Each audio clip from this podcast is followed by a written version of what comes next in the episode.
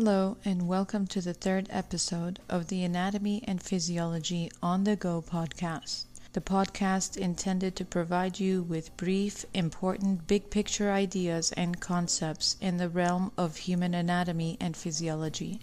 I am your host, Gilda Harris, and I'm a professor at Saint Philip's College in San Antonio, Texas. If you like this episode, please be sure to subscribe to this podcast so that you are made aware of all the newest content that I create. Without further ado, let's get on to the next episode.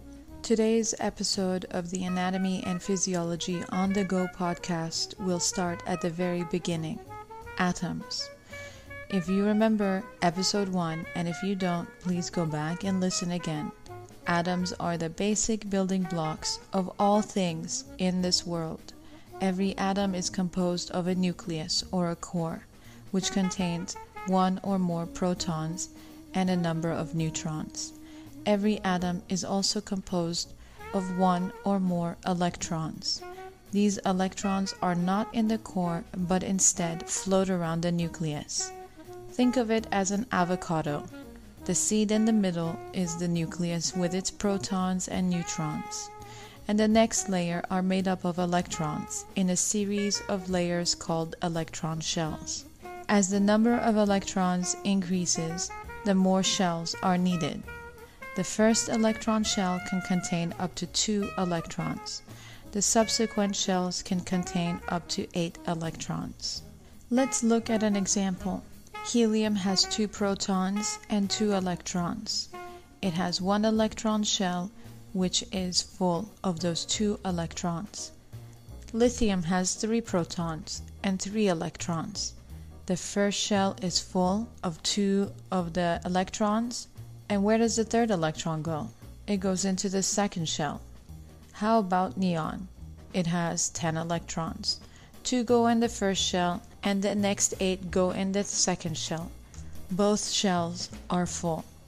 We'll come back to this topic shortly, but let me just say this.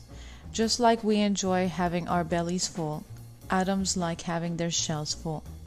To add a little more spice, let's talk about charges.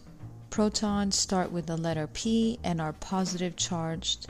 Neutrons, as the name suggests, are neutral and have no charge. Electrons are negatively charged if the number of positive protons equal the number of negative electrons, then the atom is electrically neutral with a net charge of zero.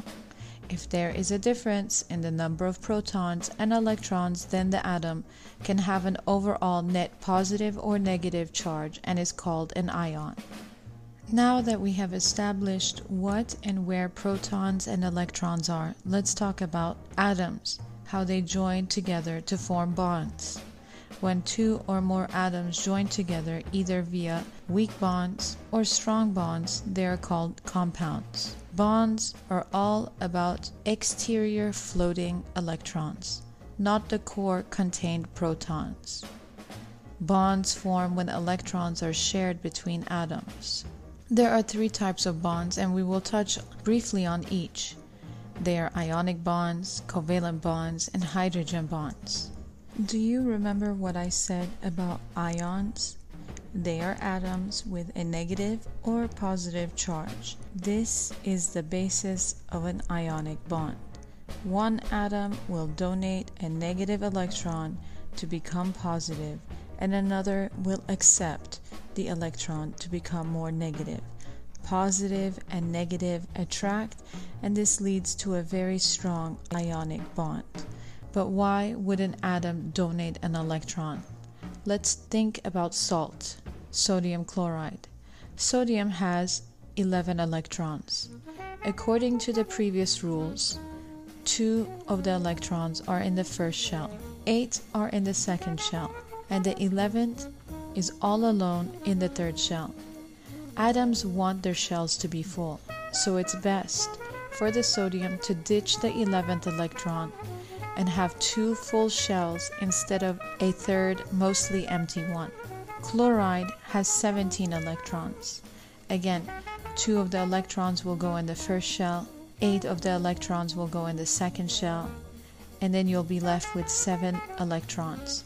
which will be in the third shell. It's almost full. It wants to accept an additional electron. Sodium wants to donate, chloride wants to accept, and now you have formed an ionic bond. The next type of bond is a covalent bond. It is strong, but not as strong as an ionic bond.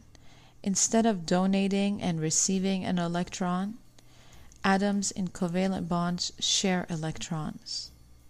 A molecule of oxygen is made up of two oxygen atoms covalently bonded together.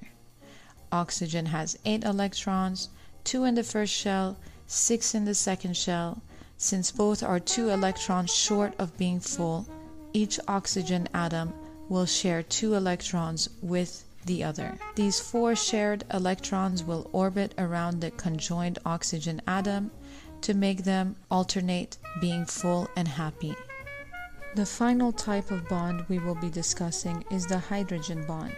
These are weak bonds between a hydrogen of one compound and an electronegative atom of an adjacent compound. Water is H two O, meaning it has two hydrogens bonded to one oxygen. When one water compound gets near another water compound, the hydrogen from water molecule number one will be attracted to the oxygen of water molecule number two, forming a hydrogen bond. Hydrogen bonds between neighboring water molecule is what leads to the surface tension of water, which is the strength at the surface of water. If you place a hair onto the glass of water, it won't sink. This is because of the surface tension of water caused by hydrogen bonds. With that being said, get yourself a nice glass of well-deserved water, sit back, and enjoy your newfound knowledge, and slowly break up that surface tension as you sip the drink and subscribe to this podcast.